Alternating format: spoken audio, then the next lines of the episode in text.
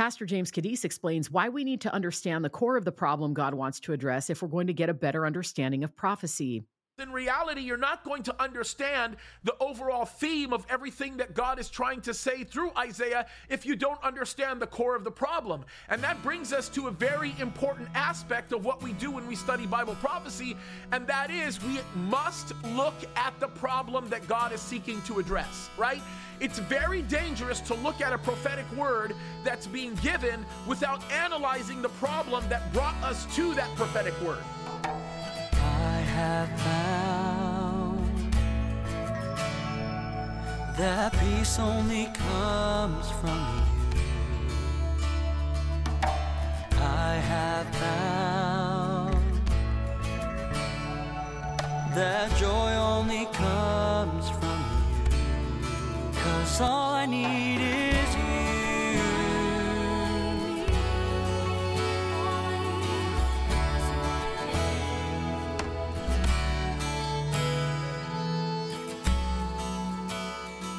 The volume of the book is the title of our current series on Light on the Hill. Pastor James Kaddis is teaching in a study through the Bible, emphasizing important prophecy each step of the way. Today, he'll be in the book of Isaiah. As you'll hear next, it's worth some time analyzing the core of the problem before delving into this prophecy and to get to know Isaiah on a deeper level. Here's Pastor James with more so yeah so there are some things that i really want you to be able to grasp and understand and know. And because if i stopped for one moment to sort of go over every single thing that we find in all of these prophecies that are being given to us we're never going to get through this. So there are some things that are very important for you to just sort of grasp in the onset and um, some of them are very valuable. Like for example when we get to jeremiah I am going to stop for a moment and emphasize one section of prophecy that was given to Jeremiah regarding something that might not seem like a big deal, but it involved the purchase of a field, of a piece of property. And some people might look at that passage and go, well, James, that is not nearly as, I don't know if I should use this term, as a sexy of a prophecy, for lack of a better term, as many of the other prophecies in the Bible, right? And in all of these other, because there's all kinds of other prophecies like the destruction of certain countries and cities and things that are going on today. But that becomes a really important one. Why is that an important passage because we actually get a picture of how God speaks to his people, and it's a repeatable picture right? And Jeremiah was spoken to by God a very specific way, and that way did not involve sitting there and listening to an audible voice. And if we can understand how God spoke to men like him, then we can also better understand the tools and the ways and the patterns associated with how God speaks to us today, right? So these are areas that I think we have to stop and look over, and that's what I'm hoping we're going to be able to do with the body of work that we're going to be looking at today. So I think we start with the basics when we actually get into the prophecies in Isaiah, um, it goes without saying the, the name Isaiah means salvation. Uh, actually, it's a, another way of saying that. There's uh, several different things that kind of go behind that. But understand something. We call Isaiah a major prophet, and the reason why we call him a major prophet isn't because the words that he shared were major, uh, much more major than any other prophecy. Uh, and I joke around all the time. I say there was nothing minor about the minor prophets, right? But the reason why we ter- we use the term major prophet is because he has a larger body of work to be able to look to, and the the, the prophets that wrote larger bodies of work were called major prophets because there was a lot more uh, content and a lot more insight. And this becomes significant to us for purposes of what we're doing today because the more data you have by any given author, the better you're able to determine the information and how it actually goes forth, and the better you're able to actually get stuff that you need to to better uh, be able to understand how God actually communicates not only with his people, but how he communicates to a world that doesn't know him. And I think that that becomes very, very important. And um, it, it's kind of interesting. I had somebody call me up recently who is. Uh, uh, starting a YouTube channel, and he asked me this. He said, "Pastor James, can you do me a favor and look at the analytics of my of my videos, and perhaps maybe the analytics can tell me something about what I'm doing right and what I'm doing wrong?" And I tell the person, "Well, of course." Course, analytics always speak very loudly and vividly concerning what you're doing right and what you're doing wrong. So I'd be happy to take a look at your analytics. The problem was when I committed to doing that, I had this sick feeling in my stomach that we would run into the problem that I knew that we uh, that we actually did run into, and that was the very moment I opened up his analytics page. I recognized that not enough people were watching his videos to be able to give me a good understanding or a good data set to tell him what's going on and what isn't going on. And I explained to him, I said, Bro, you need to be doing this for a little bit longer because if I don't have a certain amount of views that I can apply these analytics to, I'm never going to be able to tell you exactly what's going on and I'm never going to be able to give you an understanding of the patterns that I see in the body of work that you're doing. And it's never going to be able to give us anything that's worthwhile of even being able to examine because we don't have that information. And so I want you to think of the words given to us by the prophet Isaiah as this massive, huge, insanely large, full body of data that we can stop for one moment and we can actually analyze. And that data gives us a lot of insight into the patterns that come forth when God speaks to his people and when God speaks to people that are not his, right? And so there's some really interesting stuff there. And so what I hope to do is to show you a lot of the peaks that exist in that data that you might better be able to understand the patterns of how God actually works. So there are some things that we have to stop and look at for just a moment to be able to better understand what's actually happening. Now, when you look at Isaiah chapter 1, and this is one area that is worth stopping at and looking for just one second, you have to recognize something very important, right? And that is, he begins immediately to talk about the sins that are going on in the southern kingdom, right? He talks about all the evil things that are happening and all the wickedness that's taking place. And in essence, he is building a case for why God is bringing forth the message that he's actually bringing. And this is a very, very important thing because in reality, you're not going to understand the overall theme of everything that God is trying to say through Isaiah if you don't understand the core of the problem. And that brings us to a very important aspect of what we do when we study Bible prophecy, and that is we must look at the problem that God is seeking to address, right? It's very dangerous to look at a prophetic word that's being given without analyzing the problem that brought us to that prophetic word. And there's lots of examples in the Bible related to this issue, and it's very important to be able to understand it. Can I give you an example of this, guys? So that you know where this is commonly misappropriated and oftentimes completely misunderstood. We're going to get there in, for example, Jeremiah 29 11, right? Uh, Jeremiah 29 11 is such an example where if you don't know the problem that's being addressed initially when that passage is being uh, stated, you're not going to understand the intent of the communication of that passage. And we'll go over there and talk about it. But here's another passage that is uh, also as wide known or as well known, and that is this. And some of you maybe can complete this uh, prophecy that I give to you right now. Many of you understand what this prophecy is, and we oftentimes quote it on days like the National Day of Prayer and so on and so forth forth. But here it is. Here's the here's the phrase, and tell me if you can complete it. You can just yell out and complete it. If my people who are called, come on, keep on going, keep going, keep going. Yes, yes, you're, you're there, right? Yes, if my people who are called by my name will humble themselves and pray and turn from their wicked ways, what's the promise that he gives? Anybody? That he is going to hear their prayers and he is going to, in essence, heal their land. The problem is, we claim that prophecy in the name of Jesus, don't we?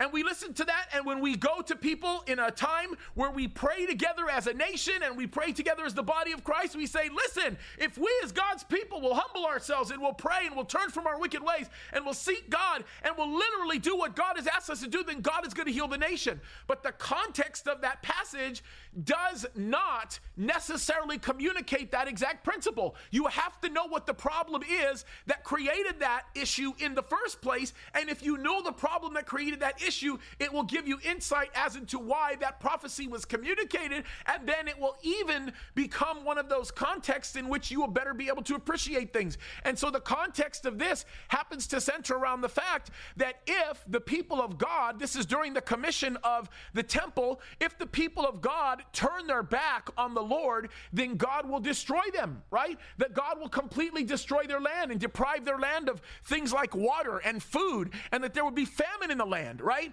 And so there's a point in time where the people of God began to experience that, and when they questioned the Lord regarding that issue, the Lord basically said, It's because you've turned your heart away from me. You have not listened to me. You haven't listened to my voice. But if you will repent, if you will pray, if you will turn from your wicked ways and you'll seek my face, then I'm going to restore the condition of the land that been so unbelievably deprived. And that's where you're going to be able to find the solution that you're looking for. So you don't understand the context of that prophecy if you don't know why it was given and in light of what problem that existed in the first place. You see what I'm saying?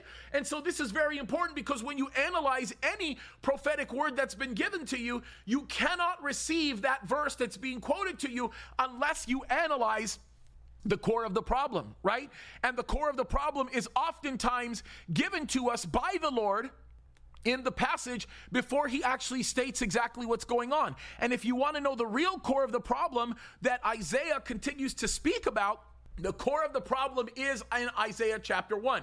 He gives it to us. And so, if you're going to understand any of the prophecies given to you in Isaiah, you have to understand the reason why. God begins to make him aware of the situation and what the condition of the land is and makes it very, very clear concerning these things. And he, off the bat, immediately exhorts them to repentance. He goes to them in verse 16 and he says, Look, wash you, make you clean, put away the evil from your doings from before mine eyes, cease to do evil. And he continues to talk about this. And here's something else that you guys need to know. This is really critical, right? You have to look at how the book is classified as a whole because the book changes radically. And when I say radically, I mean super radically when you get to chapter 40. The first 39 chapters of Isaiah seem to be doom and gloom and harsh judgment, right? It deals with God generally judging sin. Now, I know that there are some exceptions to this because you look at themes of restoration, like in chapter 2 of Isaiah, for example, you'll see some of that going on. But the reality of it is, when you go through the first 39 chapters of Isaiah, it is literally all about this. This guy is harsh He's uh, very indignant. You get there's a there's a message that is just so unbelievably, insanely hard and difficult and painful to the point when people analyze Isaiah, they actually accuse it of being two completely different books. They say it's a completely different author when you get to chapter 40 and you get into chapter 66. But if you would take the time to analyze chapter 1 and the first part of chapter 2, you'll understand perfectly why Isaiah is broken up from chapters 1 through 39 into 40 through 66. And you're not going to understand that designation unless you spend the time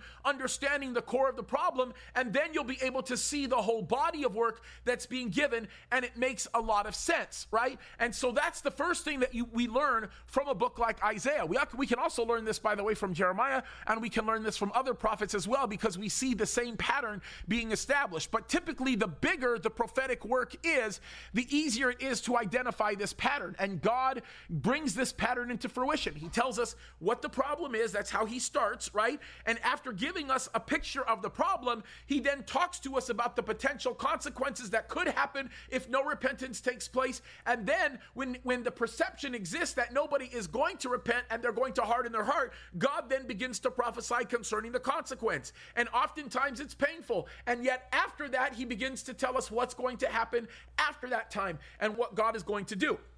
So, with that in mind, it is really critical. The other thing that we have to do, and this is very important, is we have to take some time to get to understand the story of the man that God uses in these prophecies, right? You have to do that because if you don't do that, again, you're not going to understand what God is doing as a whole because understanding the personality and the life and the lifestyle of the messenger is going to help you better understand the message because God takes those characteristics as well and uses them to create the completion of the body of work that he wants communicated to the audience that's being said. And it's very, very important that we understand that, right? And I can give you an example of why this is so critical and so important.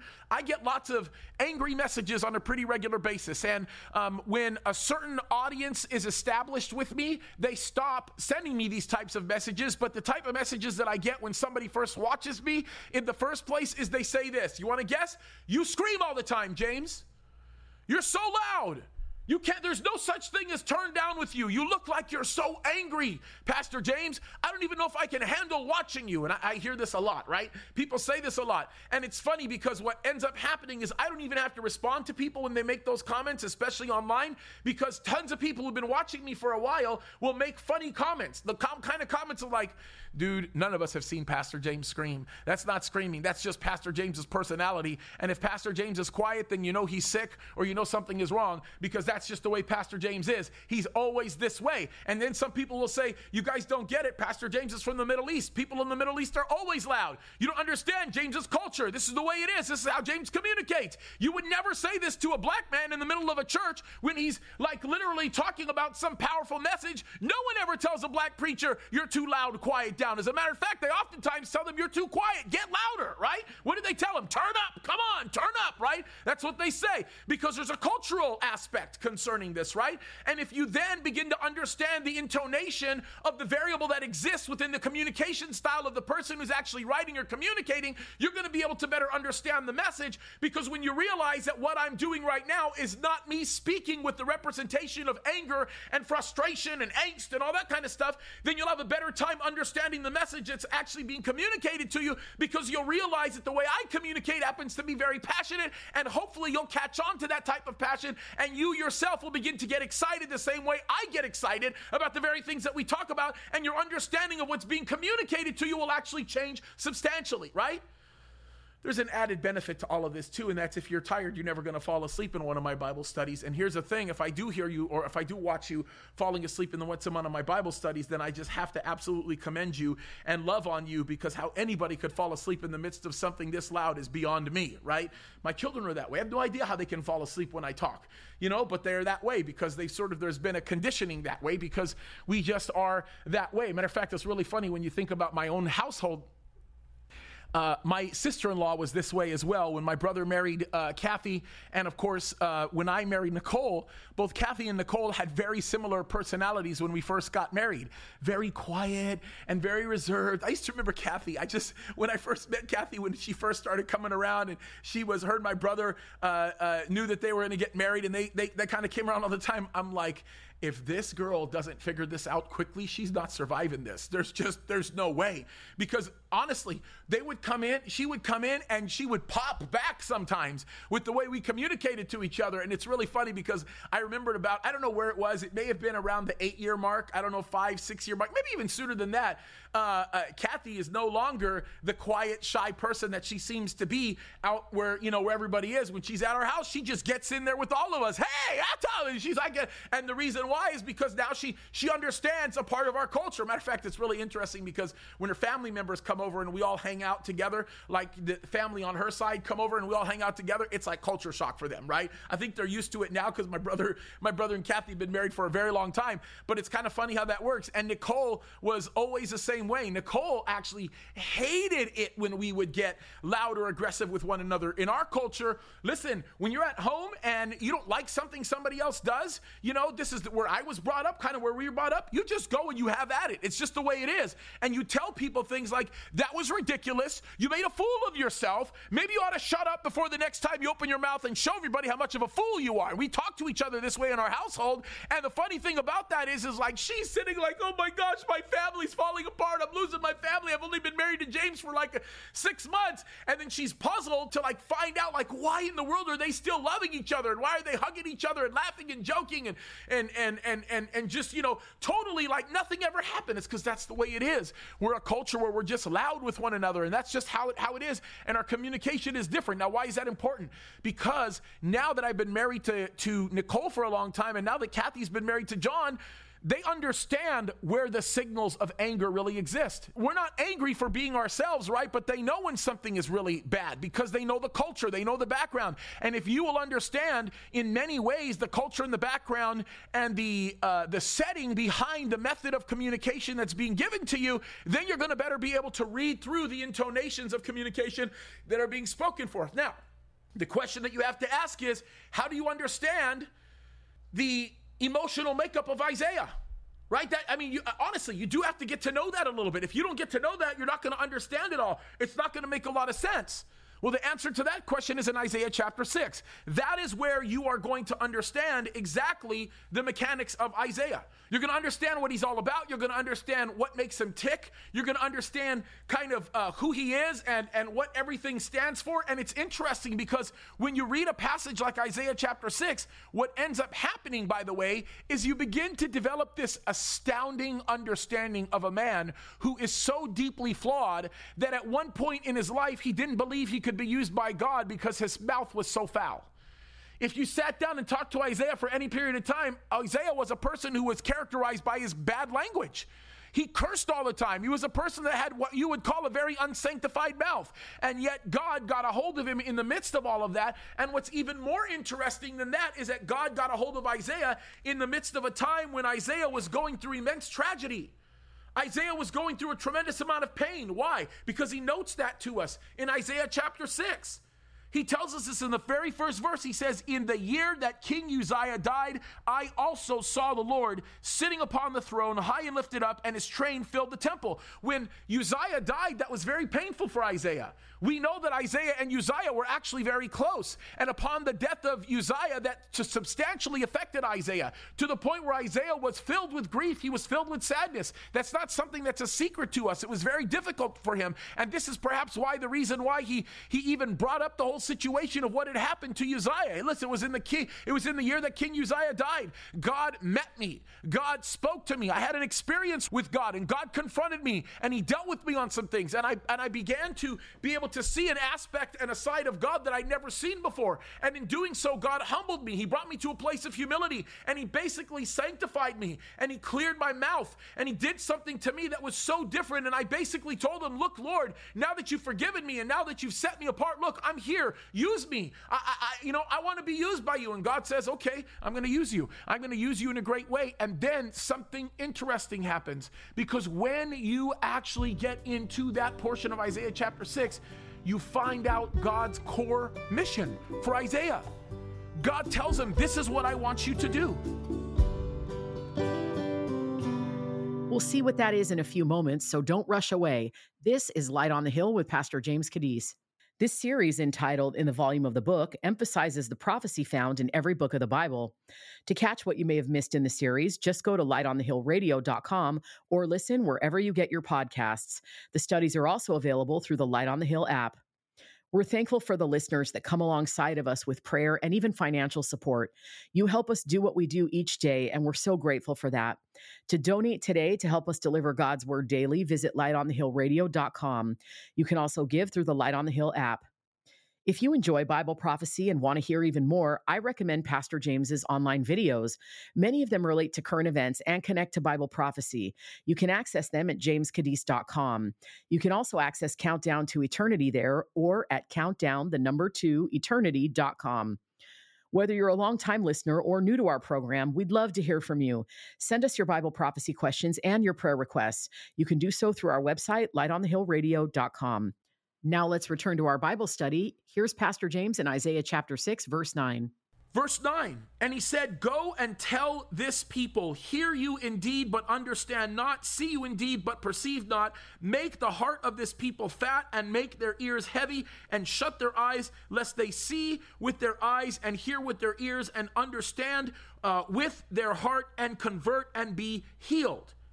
Then said I, Lord, how long? And he answered, Until the cities be wasted without uh, inhabitant, and the houses without man, and the land be utterly desolate. And the Lord have removed men far away, and there be a great forsaking in the midst of the land. But yet, in it shall be a tenth, and it shall return and shall be eaten as a uh, teil tree and an oak whose substance is in them when they cast their leaves. So the holy seed shall be the substance thereof. Very interesting. Because if you stop for one moment to talk about this commission that's given to Isaiah, Isaiah says, God, how long do you want me to preach this heavy message? Like, how is that even going to work? God says, You preach that message until they're all taken away from the land. You preach the message until the tree is cut down. And God says there's going to be a small remnant. There's going to be a small group of people that I'm going to end up preserving. And in essence, the picture that's created is that God's going to create a new tree from a stump. You think about that, right? Now, why is that so important for us? Because if we're students of Bible prophecy, we are going to understand how valuable God's word is to us regarding future events because we are classified in the eyes of God as that remnant that continues to follow Him faithfully in the midst of a world that continues to rebel against God. And you guys understand that we are about to face a world that is going to meet God's judgment? And the cost of that judgment is going to be total and complete annihilation. It's going to be a, just complete destruction. And yet, there is a remnant that God is going to preserve. There's a, there's a remnant that God is going to hold fast, and then He's going to use that remnant to create something brand new, to create something beautiful. We'll get back to our series in the volume of the book next time on Light on the Hill with Pastor James Kaddis. This program is brought to you by Calvary Chapel Signal Hill online at lightonthehillradio.com and jameskaddis.com. I have found that peace only comes from you. I have found that joy only comes from you. Cause all I need is